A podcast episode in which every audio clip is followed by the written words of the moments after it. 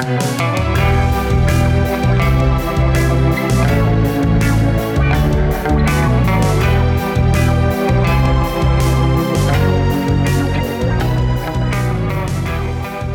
and welcome to YOY, the podcast where we talk about things with an element of mystery, confusion, or misrepresentation. I'm Matt Heartless. I'm a musician and journalist. I'm AJ Hill. I'm a comedian and idiot. And this week we're going to be talking about Dejima. Dejima, yes. So, Matthew, what do you know about Shogun Japan? And uh, I I know very little, but I would like to do the uh, the housekeeping first. Oh, yeah. So you can, uh, if you like what you're hearing, you can support us on buymeacoffee.com slash y0ymcr and uh, follow us on social media, Facebook, Instagram, and Twitter at the moment, where it will be Y0Y Podcast. Oh, there's also a bonus episode. It's already up. There might be more bonus episodes coming by the time this goes out, but there, there are definitely more in the pipeline. Um, but yeah, for now, so Shogun era Japan. Yeah. So this is this is pre the period that we're going to be talking about. no, presume. It's, it's pretty much the period. Oh, it's pretty much Yeah, the yeah. period. So the the the Edo period. yeah, the Edo, period. Yeah, so um, so just so you know, after this, we're going to watch this film called Oh, are we? GI Samurai with Sonny Chiba. If you don't know who Sonny Chiba is, he was in Kill Bill, but you might m- remember him more from True Romance because they Right. go and see a Sonny Chiba triple bill, and that's where Yeah, uh, okay. That's where um, Christian Slater meets has a prostitute sweep him off his feet, which is what we're all hoping for in life, isn't it? Uh, so yeah, basically, this movie is about a platoon of Japanese soldiers who get sucked into a time vortex, and they find themselves in um, the Edo period of Japan. he basically, he sorry, Chiba basically says to his platoon um, to get back in the time slip. We've the only way to sort of uh, get back to our own time is to beat history. so they just Okay. they start attacking samurais with their guns and tanks. It's great. Fantastic. Mm. That sounds sounds great. We'll uh, we'll have a we'll have a great laugh watching that. I am sure. Right. So, so the Shogun era, Shogunate, Shogun era of Japan, Edo Yes. period, was a very warring time in Mm-hmm. in Japan in Japanese history. So basically, there were lots of uh, shoguns. You had the uh, emperor, who was the top of the caste. Yeah. And then you had the court nobility. Then you had the shogun. Then you had the daimyo. Um, daimyo. I always do the episodes, Matt, with, With the, with the words that I can't pronounce. So the, uh, Well, don't worry. da- Next next time it's my turn to say lots of Turkish and Kurdish words. Good. So Uh, then you got the samurai, then the peasants, then the uh, craftsmen and the merchants. So they were. That's the order of things. yeah. Um, so the shoguns are near the top then. Shogun's near the top, yeah. It gets a bit complicated because um, we're going to be talking about a gentleman called uh, Ieyasu Tokugawa, who was born in 1543. And uh, he was a very ambitious fellow.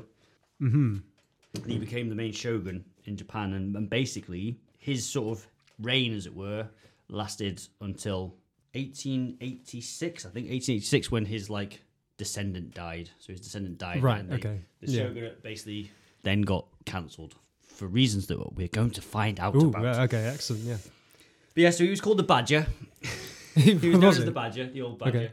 He was Brian May. He was Brian May, yeah. And uh, he was quite the fighter. Tokugawa, between Yeah. 1633 and 1639, made the Sakoku uh, edicts, which basically wanted to get rid of Western influence Yeah. from Japan and get rid of foreign influence. So there's several reasons for this. One being, you know how we live in Britain, right? Yeah, I'm I'm aware. So we Yeah. live in Britain. And you get these old blokes who go, oh, you know, these dirty foreigners coming over here, being dirty foreigners, messing up this country, blah, blah, blah. Well, actually, in the case of Japan, foreigners were dirty. So the Japanese used to wash every day. So they'd have a bath every day. Oh right, yeah, yeah, yeah. And Whereas during this the- time, yeah, hygiene During this, was not. yeah. during this time, the Europeans wouldn't wash for months. uh, so, No. they were, so they were known as the Southern Barbarians. Oh right, That's what they were called. Basically, they would eat with a, a knife in their hands, whereas having you and I just having had a lovely Japanese meal, hmm Japanese at this time were eating with chopsticks. So the Japanese were quite civilized, and the Europeans weren't. Yeah. Um, and they just kept mucking things up. So there was lots of Portuguese missionaries around, and the Portuguese missionaries, wherever they went, Portuguese tradesmen would go. And Tokugawa realized that what was happening was that so the second in command, the people under the shogun, so the people under the shogun basically, uh, It was the the, the demios. the demios, yeah, the district leaders, they sort of they basically would just start making money from having Christians around who were trading Right, and making yeah. lots of money, and so that because they were getting richer, their influence would spread. okay. Tokugawa wanted to consolidate his power basically. What happened then was that like he was like this, this needs to stop. So we don't we need to get rid of them. So they started booting people out of the country. And um, in 1634 they built Dejima.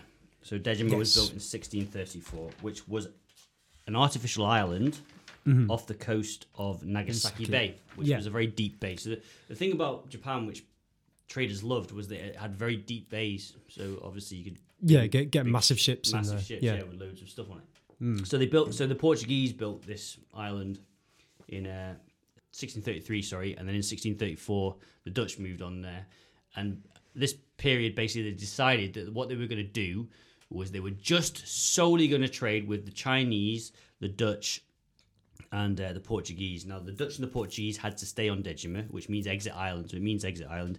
They had to stay there, and it was fan shaped. It was a 9,000 square meter fan shaped island. And so That's that's that's quite incredible that that was made in 1633. Mm. it is, yeah. I mean, like when when you think about artificial islands, because it's quite interesting because the Japanese still do that to this day because they're Yeah. obviously in a lot of places they're sort of limited on space Mm. because it's a very Mountainous country. mountainous country, and then where they where they can sort of have cities and stuff. Their- they're their cities densely- are crowded, very yeah. densely populated. Tokyo, um, It's I believe quite it's the biggest city in the world, isn't it? The most populated city in the world. it's I mean, definitely the most populated city in the world. I don't know about Yeah. the biggest, but it's massive. It's it's like, uh, are you a it's just tw- tw- 25 million people live there. There or yeah, thereabouts. something like that? Yeah. Have you have you ever have you ever are you a Judge Dredd fan? Judge Dredd. Yeah, Uh, basically, all I know about Judge Dredd is the is the classic Sylvester Stallone scene. Was the it's the law, the law. Oh dear. Well, um, So that's basically all I know about Judge Dredd. yes. Well, you should definitely watch uh, Karl Urban as Judge Dredd because he's a better Judge Dredd than uh, I I've heard this. yeah. Sylvester Stallone. Sylvester Stallone is quite a controversial figure in uh, Judge Dredd circles because he takes his helmet off within like no time at all. Oh, right, Judge and he's Dredd not never supposed takes his to. helmet off Okay. Uh, but the point that I was bringing that up is because um, Tokyo is basically as close to Mega City One as is possible. It's just a huge expanse of an urban area Yeah. that's densely populated. Like when you're flying over it, you look down. It just looks like a massive tumor on, on the planet. Basically, it's just a big, you know, grey area surrounded by green. Because as you say, it's a very mountainous country. Yeah. So they didn't quite have this problem at the time. Uh, Tokyo was called Edo then, Yes. and uh, it wasn't as densely populated as Japan is now. But the point is that the Europeans had to stay on Dejima, On Island. yeah. Uh, the Chinese could live in Nagasaki. Um, so for a while, eventually that got changed. So that's that, that that's basically my my knowledge on on on Dejima kind of ends there in, in that it was sort of the meeting point between worlds, i.e. the Dutch and Portuguese were allowed to go to Dejima and everywhere else in the world except for Japan, and the Japanese were allowed in Japan and to go to Dejima to trade, but they weren't allowed out. It's, it's worse than that because because of these rules that were implemented, Japanese merchants who were not on the mainland when they were put in place couldn't go home. Oh, So yeah, they were they were not they were not allowed to. Uh, they just just sailed home and said, "Oh, I'm back from my fishing trip." you, you, you're barred, mate. Yeah. No entry at the club. You've got the wrong shoes on.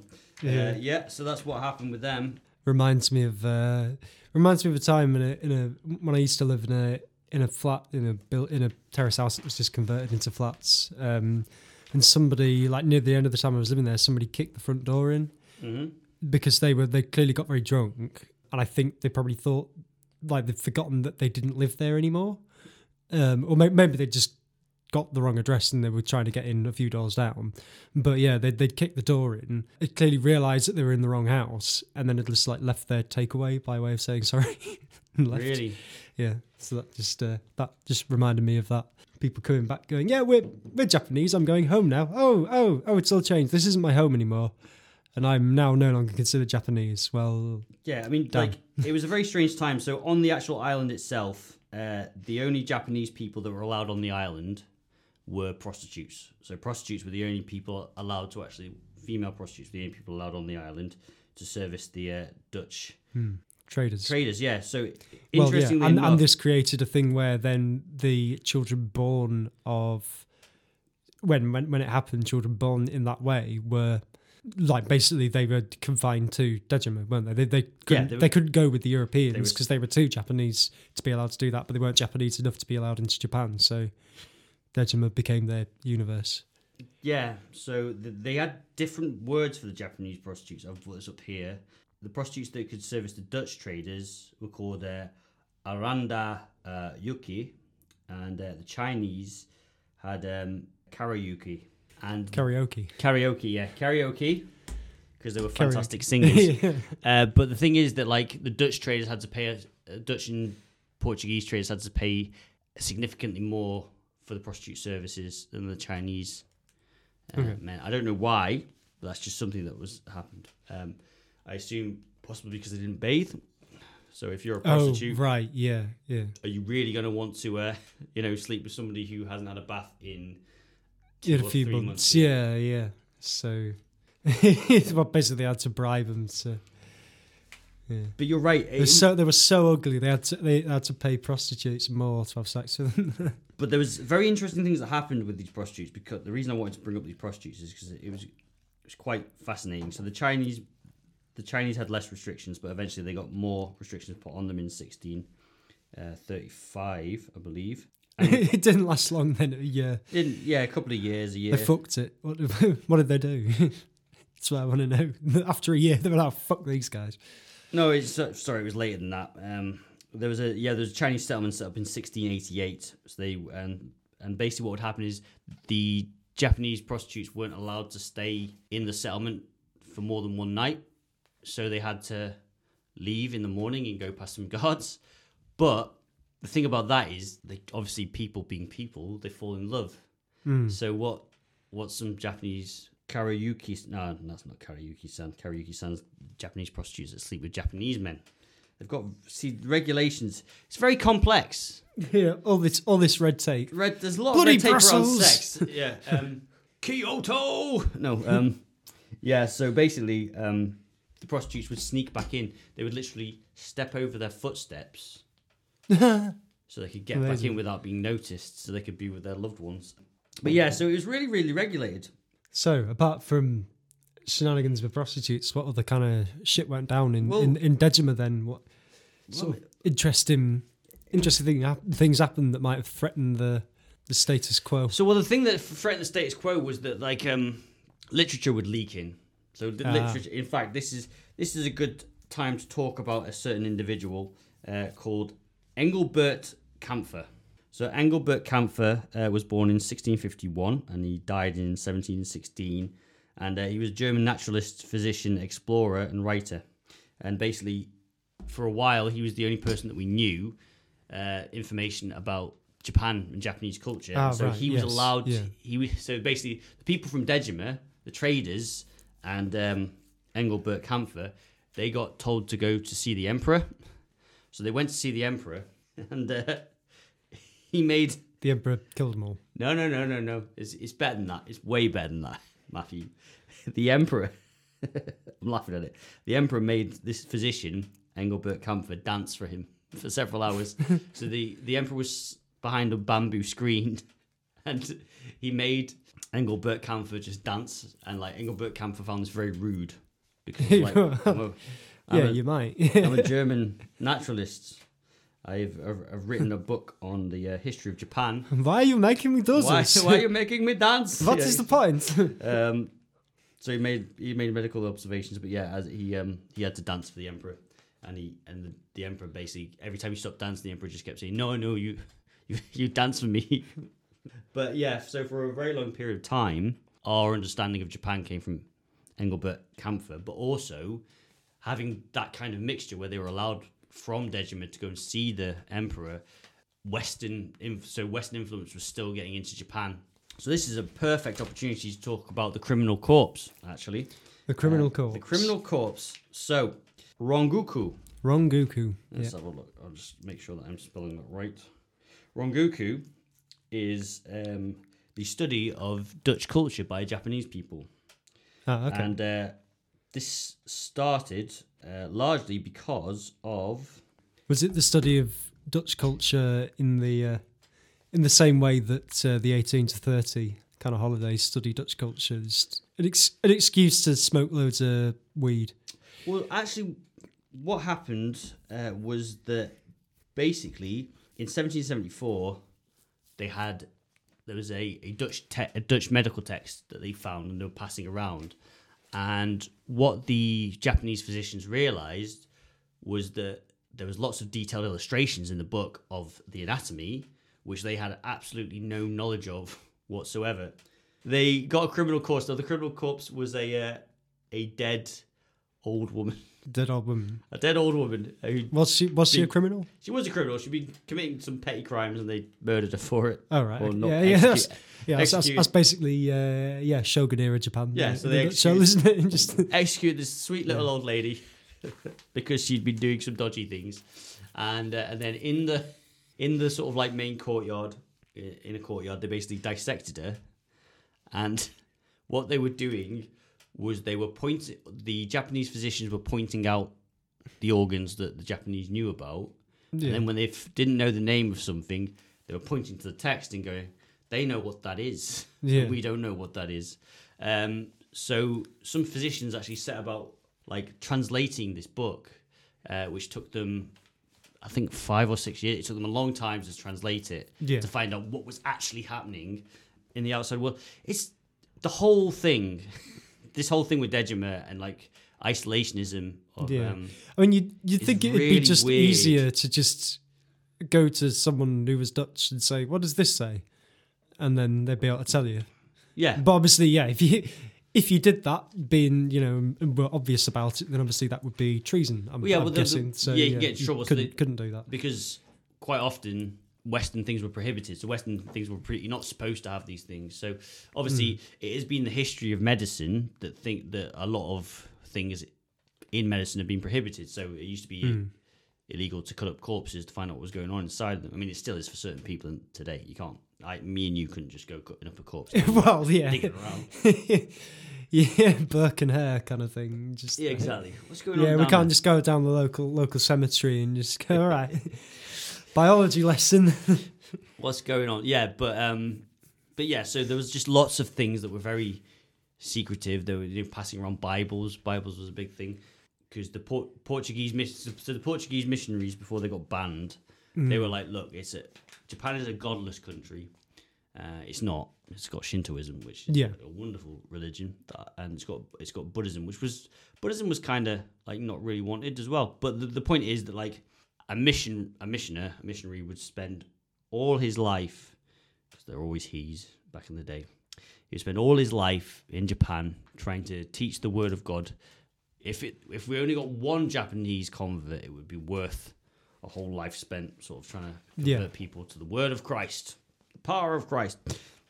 And obviously in this shogun era when things were pretty volatile people were considering death so actually they got a lot of traction. So there were bibles around that people couldn't really read you know that's the problem. How do you sort of like learn about christ if you can't read the language? Um, yeah, which was a big problem in catholicism because it was all in latin so that it wasn't really for the common folk to understand. Um, but yeah either way so it was banned. It was all banned. Things were banned but it was like hey psst, hey i've got it's like in soviet soviet russia where it was like any western stuff you know if you got Hmm. like oh i've got this record i've got like a new beatles record you know that kind of Yeah, stuff like yeah. it was a very similar sort of vibe obviously they didn't have lps back in the 18th century no. but yes Well, I, we don't know because so little information came out of Japan at that point. Maybe they did. Maybe is they did have LPs this is true and uh, and, and vinyl players. but the problem is that like never found out about. so during this period, sort of 220 years, things stabilized in Japan, but that actually caused massive social problems because of things stabilizing. So you had a whole samurai class. Samurais were like employed by the uh, what's they called damamu Oh, the the dem, de, demios. demios. That's it. yeah. I need, I need to write that on my hand. I should write this down my hand. The demios, yeah. So the demios, they basically they would just always call them samurais. Like, I need help. You need to defend this area. We need to go to war. Right, but yeah. like once there's no war, They're kind of mercenaries. they're they're Yeah. not mer- mm, they're not mercenaries because a mercenary would be somebody who's masterless. So that's like a Ronin. A Ronin's more of a mercenary. A Ronin was a masterless samurai. Right, Who okay. would go around from place to place, like kind being of a like- muscle for hire. But yeah, yeah. So kind of like in, in sort of like Game of Thrones parlance, it's the, the banners. Like you know, you Well- get all your all, all your leal lords to send you their. I mean, I was to going to talk uh, more about our history. yeah, like that's that's good. Yeah, you're right. But like Yeah. I would have said like more like the knights. So you, you know, Yeah, in yeah. our- that's that's that's, yeah. that's that's that's what. so it's are, like yeah, like yeah. sir. the- In this day and age, you get sirs. So the queen goes out and knights like um, she goes and knights like Paul McCartney. Now, if uh, if anybody ever invaded the country, Paul Britain, McCartney Paul would McCartney would be called up by the Queen to protect the land. So that's sort of what the those lords would be doing. They'd be like, "You." So that's what the samurai were. The samurai were like the knights. Hey, get out of my country. Yeah. Sir Ringo Starr. Thomas was very angry because, yeah. yeah. so, but but basically because Tokugawa because Tokugawa was very successful at what he did. He was a master strategist. He basically helped stabilize the country, and so all these samurai had absolutely nothing to do. At the same time, the the craftsmen and the and the merchants who were the lowest in society, they actually started making quite a bit of money and becoming quite prosperous. And so there was a lot of problems because samurai would be walking around with nothing to do, and uh, the merchants were making a lot of money. So, and this just went on. So the samurai were getting jealous, but did, did did it end up becoming like um, you know you get every once every few, few years you'll you'll get a story come out about fire brigades who just start setting fires because they haven't got anything to do. Is it? Are we heading in that kind of direction? Like samurais would start just like inventing conflicts so they had something to do. Not not quite. I mean, so Japan, even to this day, Japan is very structured and it's got a lot of honor. Based All right, so that would be dishonourable to do. So to do yeah, that, it would. But the problem is that no. But this is was the problem. The problem is that the samurai were there to sort of keep the peace. They were keepers of the peace. They're a bit like Jedi's. Right. So like- like you know in in the prequels, you see the Jedi's. Yeah, with their keepers of the peace. Yeah, and yeah. They're like that, but the problem is that they were pissy. they were drunkards. So a lot of them would just be going around the country just getting hammered, and anything they saw as a slight, they would just go right. I'm going to kill you, and because they were the only people allowed to carry two swords on them. Right. So they had a big sword and a smaller sort of dagger, which I don't know the name of. But if you want to do your homework and let me know, dear listener, look it up. Um, Yeah, we can't we can't hold your hand throughout the whole thing. It's first person. lasted for you know. If you listen to this podcast episode thinking you were going to get detailed uh, scientific analysis of over two hundred years of Japanese uh, cultural and political history, No, then uh, you were is- you were very mistaken. This is not what this is. This is just an excuse for me and Matthew to chat about stuff that we don't understand to one another, and then and then you guys can sort of figure out for yourself. we just you- we, we just stick some you- mics in front. We'd be Yeah. doing this anyway if we weren't having recorded a podcast. Thought we might as well try and make some sort of work and money out of it. But you know, you know what a samurai is, right? Yes. Yeah, Yeah. it's it's it's like Darth Vader, except Japanese. Darth Vader is a weeb. A weeb. What's what's a weeb? A weeb is someone who uh, is loves Japanese culture and wants to be Japanese, even though they're not Japanese. Oh, I see. I know quite a few people who are like that. Yeah, but Japanese culture is very weird. So with this caste system, it just became very complex. The samurai were not getting the work; they meant to be Hmm. defending people and fighting people, and they just had nothing to do. So they were often going Yeah. to the pleasure district in Edo. um, Yeah. Well, it's- it's- were. It's interesting that you you bring that up actually because that's the kind of the the fall of the feudal system in the West is kind of a similar thing. Yeah. Uh, in the, I mean, you know, the, that's that's that's why there've been like quite a lot of civil wars and like kind of like little kind of very pointless wars between two countries in Europe. Is kind of the same thing. It's just like yeah, the the peasants end up kind of moving above the nobles Mhm. um, because they're making more money because peacetime and there's and there's profit and the nobles have absolutely nothing to do because uh, yeah so they so they end up getting poorer and and and less have less power Well- because they're not really able to influence anything. Well, one problem that you have in feudal society and this caste system in Japan is that what happens with nobles and people high up is that they have children and then they have to divide their riches Mm. amongst their children. So their children sort of stay in the same caste, but the actual pot of land and resources gets divided up into smaller and smaller portions. Yeah. So that that's that is a massive issue um, which happened, and that obviously was happening with the uh, daimios. It's like, well, you're not like at this time, like children were seen as a resource, so you would marry children off to Mm. Yeah, yeah. but you know, um, it's not easy. Like obviously, men were uh, sort of seen as, as a bigger sort of prize. If you had a, a male heir, that's what you wanted. Although Yeah. there were female samurai. Oh. Uh, fem- female samurai were there to defend the home, and obviously, uh, if if an enemy combatant took over the home, you were there. You couldn't have them disgrace you, so it was seppuku. Seppuku is a samurai's death, so that's where you get a sword and you. Um, So, so that was the reason for having female samurai was that if they ended up no, ma- the- making making a tit out of who was trying to rob the house and they kill themselves. um, Uh, They're, they're, of they're like Klingons. Just honor's very important to them. Yeah. So, so you know, they don't have the bumpy foreheads, but um, they have all the swords. so that's what they do. They just cut themselves open and watch their retinas fall out. Because that's what friends do. you know. Blimey. Uh, yeah, blimey indeed. Um, so Y O Y, uh, honor is why, folks. That's, that's what it is. honor is the main reason for everything, and also power and profit. So that's it. Um, Yeah.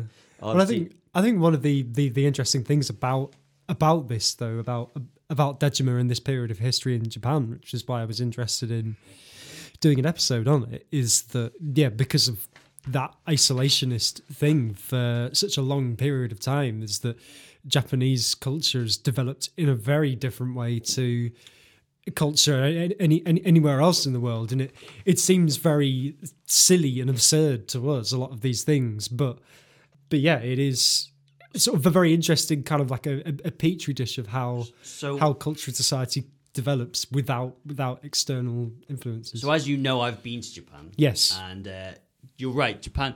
When you get to Japan, it's very interesting because it's the most technologically advanced society on the planet, yeah but it's also steeped in tradition. So you've got this very strange mishmash Yeah. of like very traditional like structures. So, for example, yeah women are um, not treated particularly well in Japan are they there's mm, I not- mean, yeah. So I mean, I guess better now than, than back in the, the, the Edo period, but But so we're talking about samurais. Samurais still exist to this day, but obviously they don't go around with swords. So, um, yeah, Akira Kurosawa, yes, Seven Samurai, Seven Yeah. Samurai, but no, but the director himself, that's the Hidden Fortress. That's Right. uh, the movie that George Lucas ripped off uh, for Star Wars. Oh right, okay. So, but however, um, Akira Kurosawa, Akira Akira Kurosawa. Kurosawa. Sorry Yeah. to any Japanese Akira listeners. Kurosawa. I am butchering your language. I think you're all wonderful. But yeah, Akira Kurosawa, uh, he was of samurai class. So he's, Oh, descend- really? he's descended from Oh, I didn't know samurai.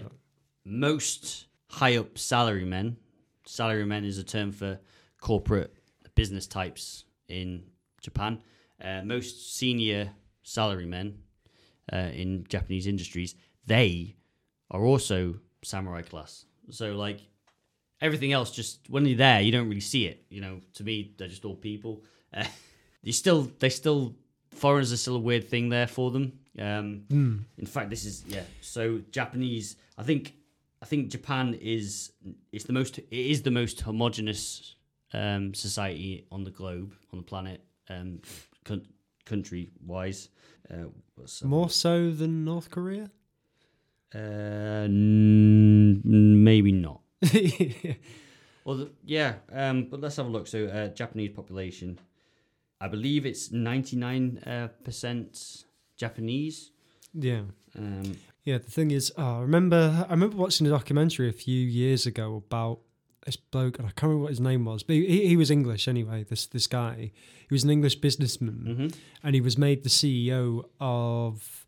I can't remember which company it was, but it was it was a major Japanese electronics company anyway. It might have been Kodak or something. Mhm. Like, or they, they might be Korean now that I've said that. But anyway, whoever Fujifilm perhaps.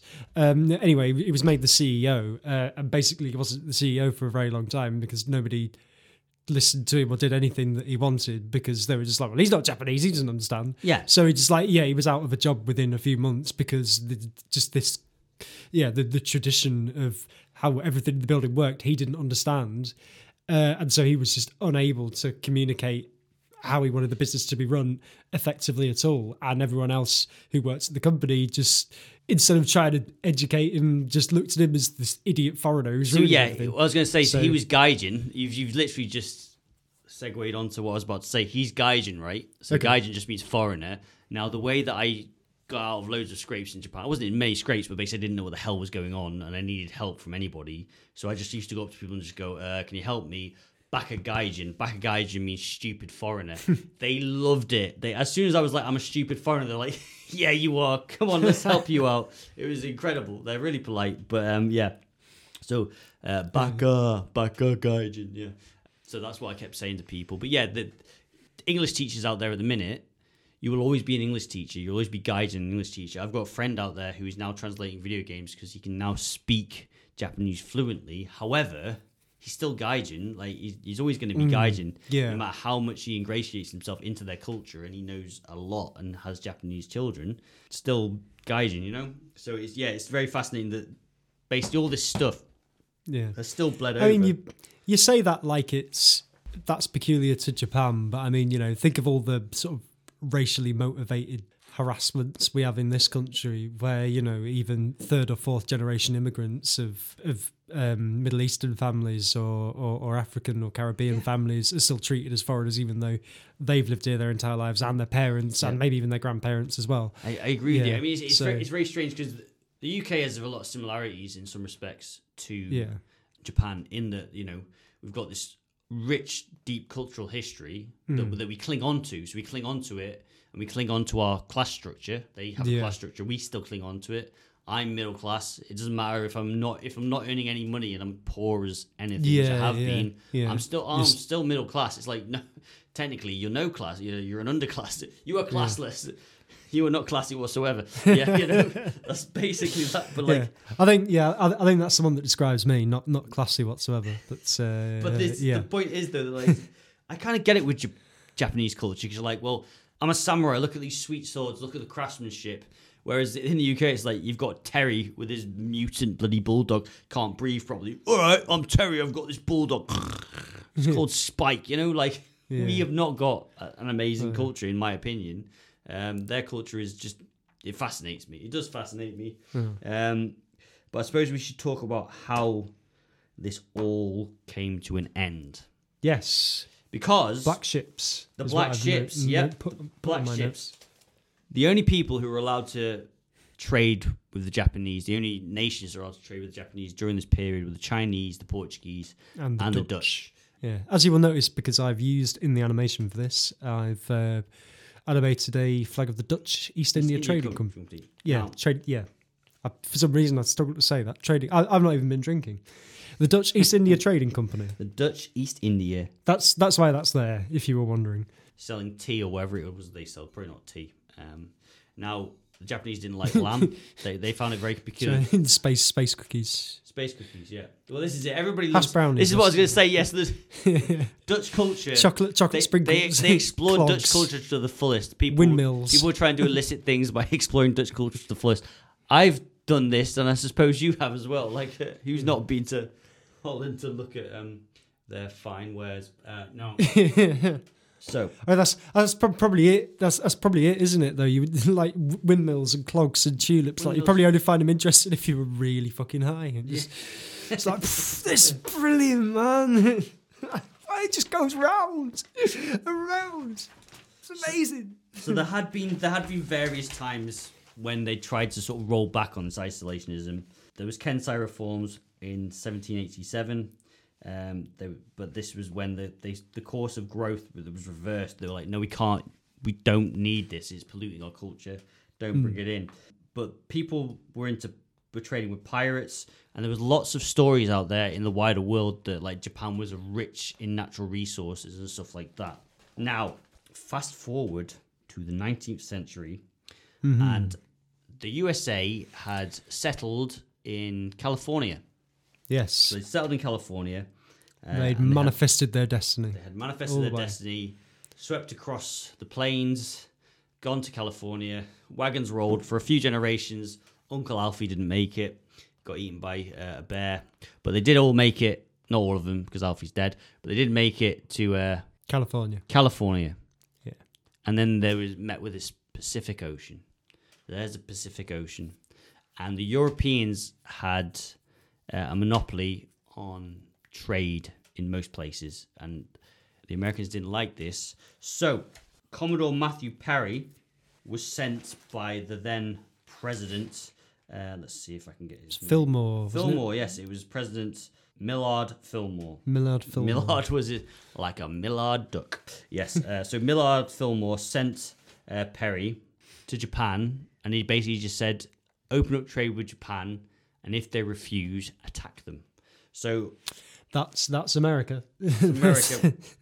so in eighteen. Look at our guns. Yeah, in 1853, basically, these steamboats just appeared on the horizon of um, Japan, and they'd never seen that. So a uh, a load of um, wooden boats went out to sort of meet them with samurai and swords, saying you need to go to Nagasaki, and a load of like American troops with um, guns and cannons just went no, we're going to stay here, and um, Perry actually sent a uh, a white flag over to them with a letter in Japanese. so raise this. No, it just basically went, um, yeah, if you don't let us, we're not going to go to Nagasaki. If you don't let us land and discuss things with you, we're just going to destroy you.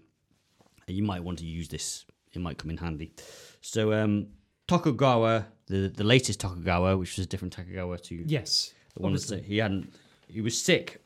So in July, it took a whole month. So it was uh, it was June at this point.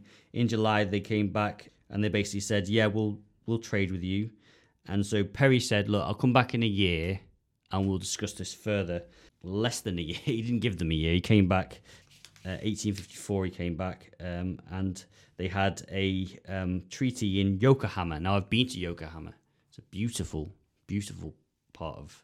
It's actually a district in Tokyo now. Yes, but a yeah. city in its own right. That's what I'm talking. So when I say like Judge Yeah. Dredd makes To- a city one, To- Tokyo has just swelled up. it's just a sort of overtaken- massive yeah. district. It's a it's a prefecture. It's the biggest prefecture. I think it, well, it could be the biggest prefecture in Japan.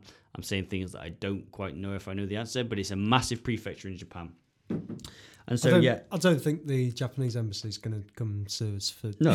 not, not knowing the exact facts of their geography. But No, but yes, but so there was a there was a building erected in Yokohama, and uh, they went across to have this conversation, and uh, the Treaty of uh, was uh, signed, and that was in February 1884.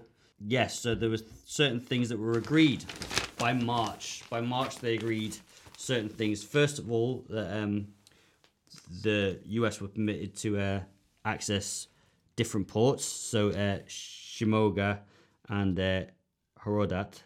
And the Japanese would assist any shipwrecked Americans, sailors, if necessary.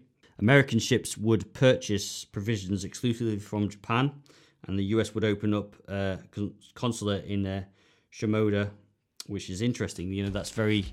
They hadn't had any consulates ever in, in Japan, so Well, that, that was sort of the first thing. And so this was it. And basically, also, um, the Japanese would get whiskey, which is interesting because the Japanese got loads of gifts given to them, one of them being whiskey. That might, I don't know if that was the first time they tasted whiskey, but I'd like to think it was because if you don't know this, but Japan make the best whiskey in the world. do they? All right. okay. Better than Scotch whiskey, Scottish Well, I was, I listeners. was, yeah, I was, I was going to say, like, of all the, um, you know, they've not been doing trade with with Britain and Ireland since time immemorial, and then the Americans come over with whiskey, and all the Scots are, like, oh, God, I don't believe this. We fucking made that. Basically, it's my um, Graham Norton for some reason. it was on that particular trade mission. so, em- so, so Japan. Let me get this straight. Japan. Uh, sorry, carry on. Yeah, they make the best whiskey. Just so you know, it's amazing. Um, I this is not sponsored by a whiskey, but if you want to sponsor us, uh, you can sponsor us with free bottles of booze. That'd be great. Uh, so yeah, the it was ratified. That treaty was ratified. yeah, we ain't getting Jamesons now. we forget Jameson's. I'm not going to say no, but yes, that was ratified in 1855. That was ratified in 1855 um, Yeah. by Emperor Komei, uh, but it wasn't valid because the shogun hadn't ratified it, and the shogun was the one with the actual power. Um, So it's kind of like the shogun's. It's kind of like prime minister, effectively. The prime minister's got the power, and, and Shogun Showdown. Shogun Showdown. Yeah, and there was a Harris Treaty in 1856, which basically superseded that and you know did ratify it.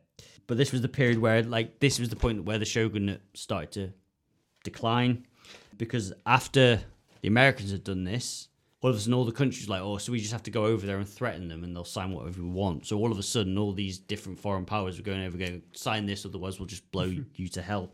The Um, British is, I can't believe we didn't go there first. Yeah, so that that's that's right. Um, Patting America on the head, going, "You've learned well, son. You've learned well." Well, actually, the the the British were actually the death knell in in the shogunate era. And there, there was two areas that were really sort of um, resistant to that, which was um, Satsuma and uh, Choshu. Uh, they disagreed and they wanted isolation to be brought back in. They were like, we need to roll back on this because uh, the main problem is that if if your whole society is run on people who have swords as being the highest up, if, you, yeah, if you've got guns, yeah. your swords are useless. I've got a sword and I will chop you up. I've been training in this me- martial art for years. Bang. But you still have that, Yeah. that Indiana Jones. yeah, um, exactly. bit, yeah. Perfect. Interesting fact about that. You know the, that was improvised because he had the shits. Yeah, yeah. No, I did know that. Yeah. yeah. It was just still. It was. I can't. I'm not going to do that. Imagine if you were that guy though. You're like, ah, this is my big time to shine. I got to fall backwards. Yeah. Um, so yes, Sir um, Sir Harry Parkes. He went to Kyoto. He basically went to sign his own treaty for the UK, and uh, he just he didn't go to Edo. He just completely ignored the emperor and went straight to Kyoto to sign here in 1865 to sign that to have it because he's like, I don't want to be with the symbolic sort of like leader. I want to be with the actual judicial seat. So they Ah. did that, and then Daimyos from uh, Satsuma and uh, uh, they went over to the UK. They were the ultra conservative regions, prefectures. They were the ultra conservative places that were like, we don't want it. We need isolationism. They went over to the UK, and when they go over to the UK, they were just like, oh my god, like these barbarians aren't barbarians at anymore. all, They're yeah. really, they've really progressed. They've got stuff that Yeah, we've never that, seen. that, that was after the Industrial Revolution. Exactly, so, like, point. at that yeah, point- trains and Yeah, so at that point, the Yeah, UK was the most technologically engines, advanced country yeah. in the world, and they were just Yeah. like, "My God, we are so yeah, far behind." we've yeah. This might have been a mistake. Yeah. So um, that was the point that that ended. Uh, the shogun died, and uh, then the the Meiji period of restoration from 1868 to 1912 happened. Um, but yeah, so it's very interesting because the thing about all this, Matthew, is that basically it's all to do with politics. It's all to do with like wanting money, and it's all to do with trade. So obviously we live in the, the UK. Yeah. The UK has gone through Brexit. So Dejima means exit island, and now we live on Brexit Island. Brexit. Brexit Island, Oh, uh, which isn't fan shaped, but it should be because I need more fans. No, because to make money, we're gonna have to sign up to OnlyFans. No, um, no, but uh, yeah. So basically, I don't think anyone wants that. well, At I've, least of all I. I have actually got an OnlyFans page which isn't active at the minute because I only got one subscriber who didn't give me any money. My uh, my game in the amateur porn industry lasted very briefly, but the point is that yeah.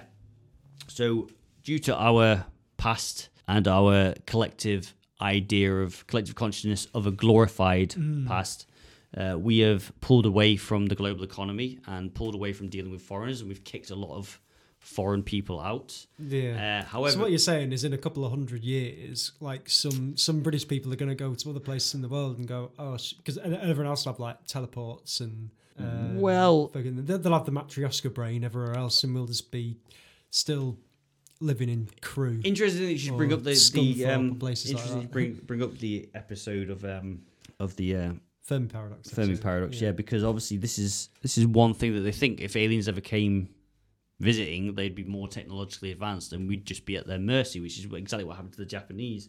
Yeah. Obviously, they they asked the Americans to go to Nagasaki, which was a bit of a mistake because yeah. Yeah. As we all know, they they they really went there. they really went there. They they went in. They went there hard. I mean, that horrified. Honestly, that horrifies me to see that like twice in fairly modern history, Americans have just completely screwed over Japan. I've been to Hiroshima. It, I've been to the Hypocenter. They dropped a bomb on a hospital. That's what that was the Hypocenter. Um, I've been to the Peace Museum. It made me cry. The only building that actually remains standing in Hiroshima, um, the, the closest to the Hypocenter, I Yeah. should say, uh, was a European structure. So it's an actual European style structure. Uh, it's still there to this day. It's got scaffolding all up it to keep it up. But yeah, it's like a bombed out Yeah. like Western style building. But yeah, you, basically, you can't. You, what we should learn from this is you can't keep out culture. You can't. We, we live in a globalized society. Yeah, I- because well, I mean, it was, it was like you were saying, like so much got through just in terms of text, even if they took five or six years to translate, and you know that's before the internet or anything like that. So trying to suppress other cultures from from your culture is something that's hard to do and isn't going to work. Tim Vert uh, is the American astronaut who spent the most amount of time out of Americans in space. Uh, I think it's over like, think it was like 95 days. He was like five days off getting his. Or no, no, it was 190 days. It was 190 days. He spent a long time in space anyway. Yeah. But while he Yeah, I was was going to say ni- ninety days. Well, long time. Garrett Reisman. be- Ga- yeah. Garrett Reisman spent 95 days, and you get a you get a hundred day patch if you've been up there 100 days. But he was 95 days. Like, can't I just hang around here for the extra five Yeah. days, guys? No, you can't get your scout badge. But um, so I mean, what what would have happened if he'd just said no? What were they going to do? Do come up and get him? well, they were already there. It's like you're Oh, getting in the, you're getting in this pod. All right, it's now all out the airlock with you. But yeah, Tim Vert. What, what Tim Vert was saying was that while he was up in on the International Space Station, uh, one of his co-workers said, "Oh yeah, Earth's been trying to contact contact us. Like she'd been become so disassociated with the, the world, Yeah. just she just saw the whole of human society as just one yeah, globalized, you know, mass whole. You know, but that's what we are. We just we don't see it yeah. that way. Well, So- I think I think they say that a lot of pretty much all um, people who go into space do have that kind of thought. They look back at Earth and just have this kind of almost kind of euphoric, kind of terrified kind of feeling of just yeah how insignificant. Like yeah, just looking. I, I yeah, I'm just trying to imagine what that would be like looking, looking and being able to see with your vision where all of human history has happened. Yeah. Well, not all of human. Well, yeah, all bar a tiny, tiny amount of human yeah, history. like we now live in the 21st century. This isn't like a 220 year period, um, Hmm. sort of when technologically was technology was vaguely advancing. Only in a very short space of that, really. It wasn't. uh, Yeah, you'd yeah, had the it was- printing. You had the printing press yeah. up to that point, but other than that, yeah, like it's the kind of the it's the invention of the steam, Steam engine, engine, which yeah. is sort of mid to late 18th century, Mhm. yeah, And then And yeah, after, after that, obviously, it starts the to steamroll. Yeah, hey, Bush still got those terrible puns, folks.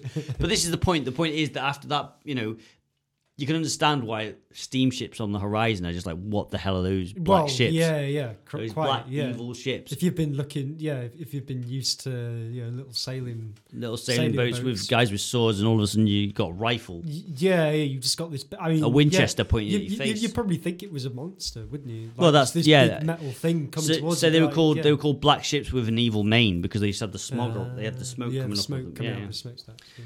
That's exactly it. But but we are now in in a point where we know what's out there in the world, and we're pulling away because we've got this idea that we're going to be something better, but we're not. Mm. We're not better. Like British exceptionalism, I think, is a massive problem that we think that we are the best in the world. And yeah, there is no shame in not being the best in the world at every little thing.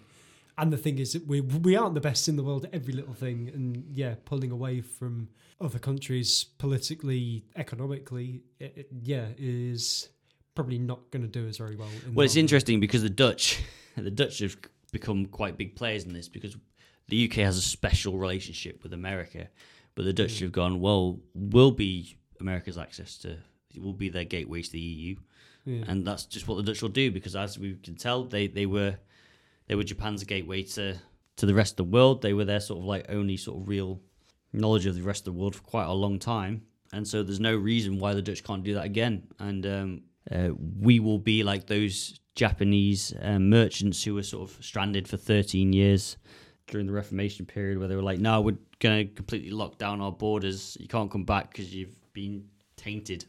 Hmm. Um, and yeah, except we'll be on a car park in Kent instead. You know.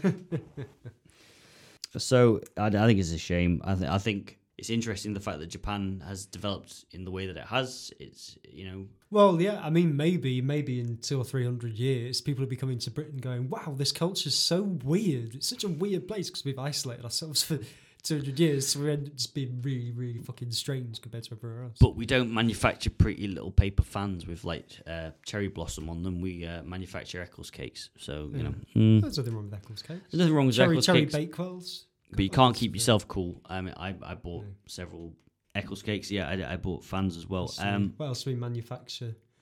Uh, uh, football hooliganism. Uncle Joe's mint balls. We could be sponsored by those as well if Uncle Joe's listening. We are local. Football hooliganism, which the Polish have already beaten us up. Oh, yeah, so, that's yeah, true. They, Yeah, they yeah, have uh, got that one down pat. we could we could invent our own religion around bulldogs or or I don't we, we don't need to. We've already invented our own religions quite enough times, to be honest. Like fucking the Church of England, like you know, Protestantism. How many wars has that caused around the world? Like how many deaths has that caused? And that's from Henry VIII, really, isn't it? It's, just gave it wanting the just wanting more than one wife. Yeah. yeah, Uh, well, this one's still alive. Yeah, you can't divorce her though. Oh, I don't want her anymore. Can't I trade her in? No. All right. Uh, I'm gonna chop. I'm gonna get another bride. Yeah, I'm just gonna chop her head off though. I don't have to do. it. I could divorce her. I'm just gonna kill her though. Okay. I think the the point is that it, it's always a small minority of people trying to consolidate their power and trying to make money. That's basically it, and that's what causes these things. And uh, I don't think we should hold truck with it, but it's too late. yeah. I think I think that's the thing. And to be honest, like in terms of in terms of Brexit, I don't really want to think about the conversation of oh well should we rejoin the EU it's just like it's it's done now it's done and I cannot to be honest I, I don't want the next you know in 10 years time all the elections being about should we rejoin the EU then 10 years after that should we leave again It like- won't be leave, but we probably will. We'll rejoin left- the EU. Yeah, yeah, we've we've left, and I think now it's more a case of like, what should our relationship be with the EU? And you know, you'll you'll get some leaders who are more open to, and, and some parties who are more open to being more uh, globalized and accessible, and you'll get some that are more isolationist, and the ones we've got at the moment are more isolationist, but. Um, yeah, it's But it's how, just in a how very- badly can they fuck us until we can until we could not do that? It's a very it's a very disingenuous reason for isolation. Though it's not like oh they're polluting our culture. It's literally just well we're disaster capitalists and we want to make money. And Yeah, we're just going to short yeah. against the uh, UK economy, and that's dreadful. Speculation, economic speculation, is the worst. But they didn't even have that in in the shogunate. So you know uh, they just believed that we were bad because we ate lamb. Don't eat sheep; they're lovely. Um, That's that's their advice, not mine. If you want to eat lamb, that's your decision. Yeah, I mean, I'm I, I, I'm a vegan, so I, feel uh, contractually obliged to say don't eat lamb. But yeah, then again, I'm going to go against the stereotypes of what people think about vegans go, it's, it's your own damn choice, and I'm not going to come and influence you. Just make sure that you use a knife and fork. Otherwise, if you do that in a foreign culture where they, they do use cutlery and they see you not using cutlery, they might ban people for 220 years going, these people are pigs. Yeah, very true. Well, I think that probably just about covers it. Uh, yep. I not- mean, that I've I've said all Yeah. I can say with uh, yeah, the not knowledge so, of not the- so much of a mystery this week. Oh, there was one thing I did want to mention actually. Uh, so I have a over the last couple of weeks I've had film recommendations. I've got a book recommendation this time, uh, and so the book is called The Thousand Autumns of Jacob de Zoet, uh, and it's a book by David Mitchell. Who, uh, not the comedian, the author of Cloud Atlas, and the the Thousand Autumns of, ja- of, of Jacob de Zoet. It's uh, um, Jacob de Zoet, the title character. He is a Dutch trader, and it's set in Dejima in in Edo period Japan, Is it? which is why I had heard of this at all and thought it would be quite interesting. So yeah, it's it's actually it, a lot of the historical things that we've been talking about are involved in this, but it's a really kind of magical really interesting story that I didn't I didn't expect that I would be into. Like I thought a period piece in Japan. I thought don't know don't know if that's going to be my kind of thing, but actually yeah, it's a really well told story with lots of really interesting and well fleshed out characters, and there is this sort of magical kind of mysterious element to it as well, which is really cool. So that's that's my recommendation. AJ's got a few DVDs Yes. that I think he wants to talk about. I was going to recommend uh, Zato Doichi, which is a, a movie about a blind samurai. I haven't got this with me, but if, if I'm recommending any film by Akira Kurosawa, I'm going to recommend Ikiru, which means to live, which is one of my favorite movies of all time. It's about a um, a man who has cancer and he decides that he's wasted his life and he wants to build a children's park, and that's it goes from there. But uh, it, it makes me cry every time I see it. So Oh. I recommend that highly, folks. Well, there we go. I think this will end up being a fairly short episode. Might end up being shorter than our bonus, but that's that's fine. We don't have producers telling us how, how, how long we've, we've got to make our episodes. So that's that's cool. And I think after having some of the marathons that we've had in the past, probably good to have a few shorter ones so people don't get bored. So we will be back in two weeks when we have another episode that's similar to this, i.e., it's about a place rather than a mystery per se. Although this place is more mysterious because it's very, very old. We'll be talking about Göbekli Tepe, an archaeological site, an ancient, the most ancient archaeological site in the world, located in modern day Turkey. Yeah, we'll be chatting about that, which should be which should be fun. We're not going to go down the Graham Hancock route, Aren't we? Um, I mean, we, we could talk about him. We could have a laugh at all the mad things he says about Göbekli Tepe. But I, I uh, quite like Graham Hancock. Just to I I I like I I mean I like him and I think I think a lot of his ideas are interesting, but he's just very like unscientific. I just think it's really hilarious that like- basically he tries to sort of put himself as a legitimate person, and then starts. He's very into sort of talking about psychedelic drugs. He's like, "Yeah, yeah, I've done DMT and I've done loads of mushrooms." like, okay, Yeah. I mean, yeah, his, his, his, ideas are really interesting, and I think there's probably quite a bit of weight to some of the things he says. But yeah, because he doesn't have a scientific approach of how he talks about about these things, it's just pure speculation. A lot of it, well, I'm and that gets mixed up with stuff that is actually more provably true. It's just, I, I think it's kind of frustrating because yeah, there's, there's probably actually quite a lot of stuff that is interesting and very important in what he's saying that gets lost because of the kind of the Yeah. mad way he presents it. I, I agree with that definitely. But yeah, I guess I'm gonna have to read Fingerprints of the Gods, which I bought a long time ago and is as thick as a phone book. So that's oh yeah. so that's gonna be Yeah, I will. Um, yeah, I need to do quite a lot of research on Göbekli Tepe, but yeah, talk, uh, looking forward to talking about that because that should be quite a good bit of fun. And as we discussed earlier, it finally gives me the turn to struggle with place names that I from languages that I do not speak, uh, and yeah, we'll struggle with quite a bit. So uh, yeah, we will see you then. Thanks very much for listening. Thank you, folks. Have a good night or day.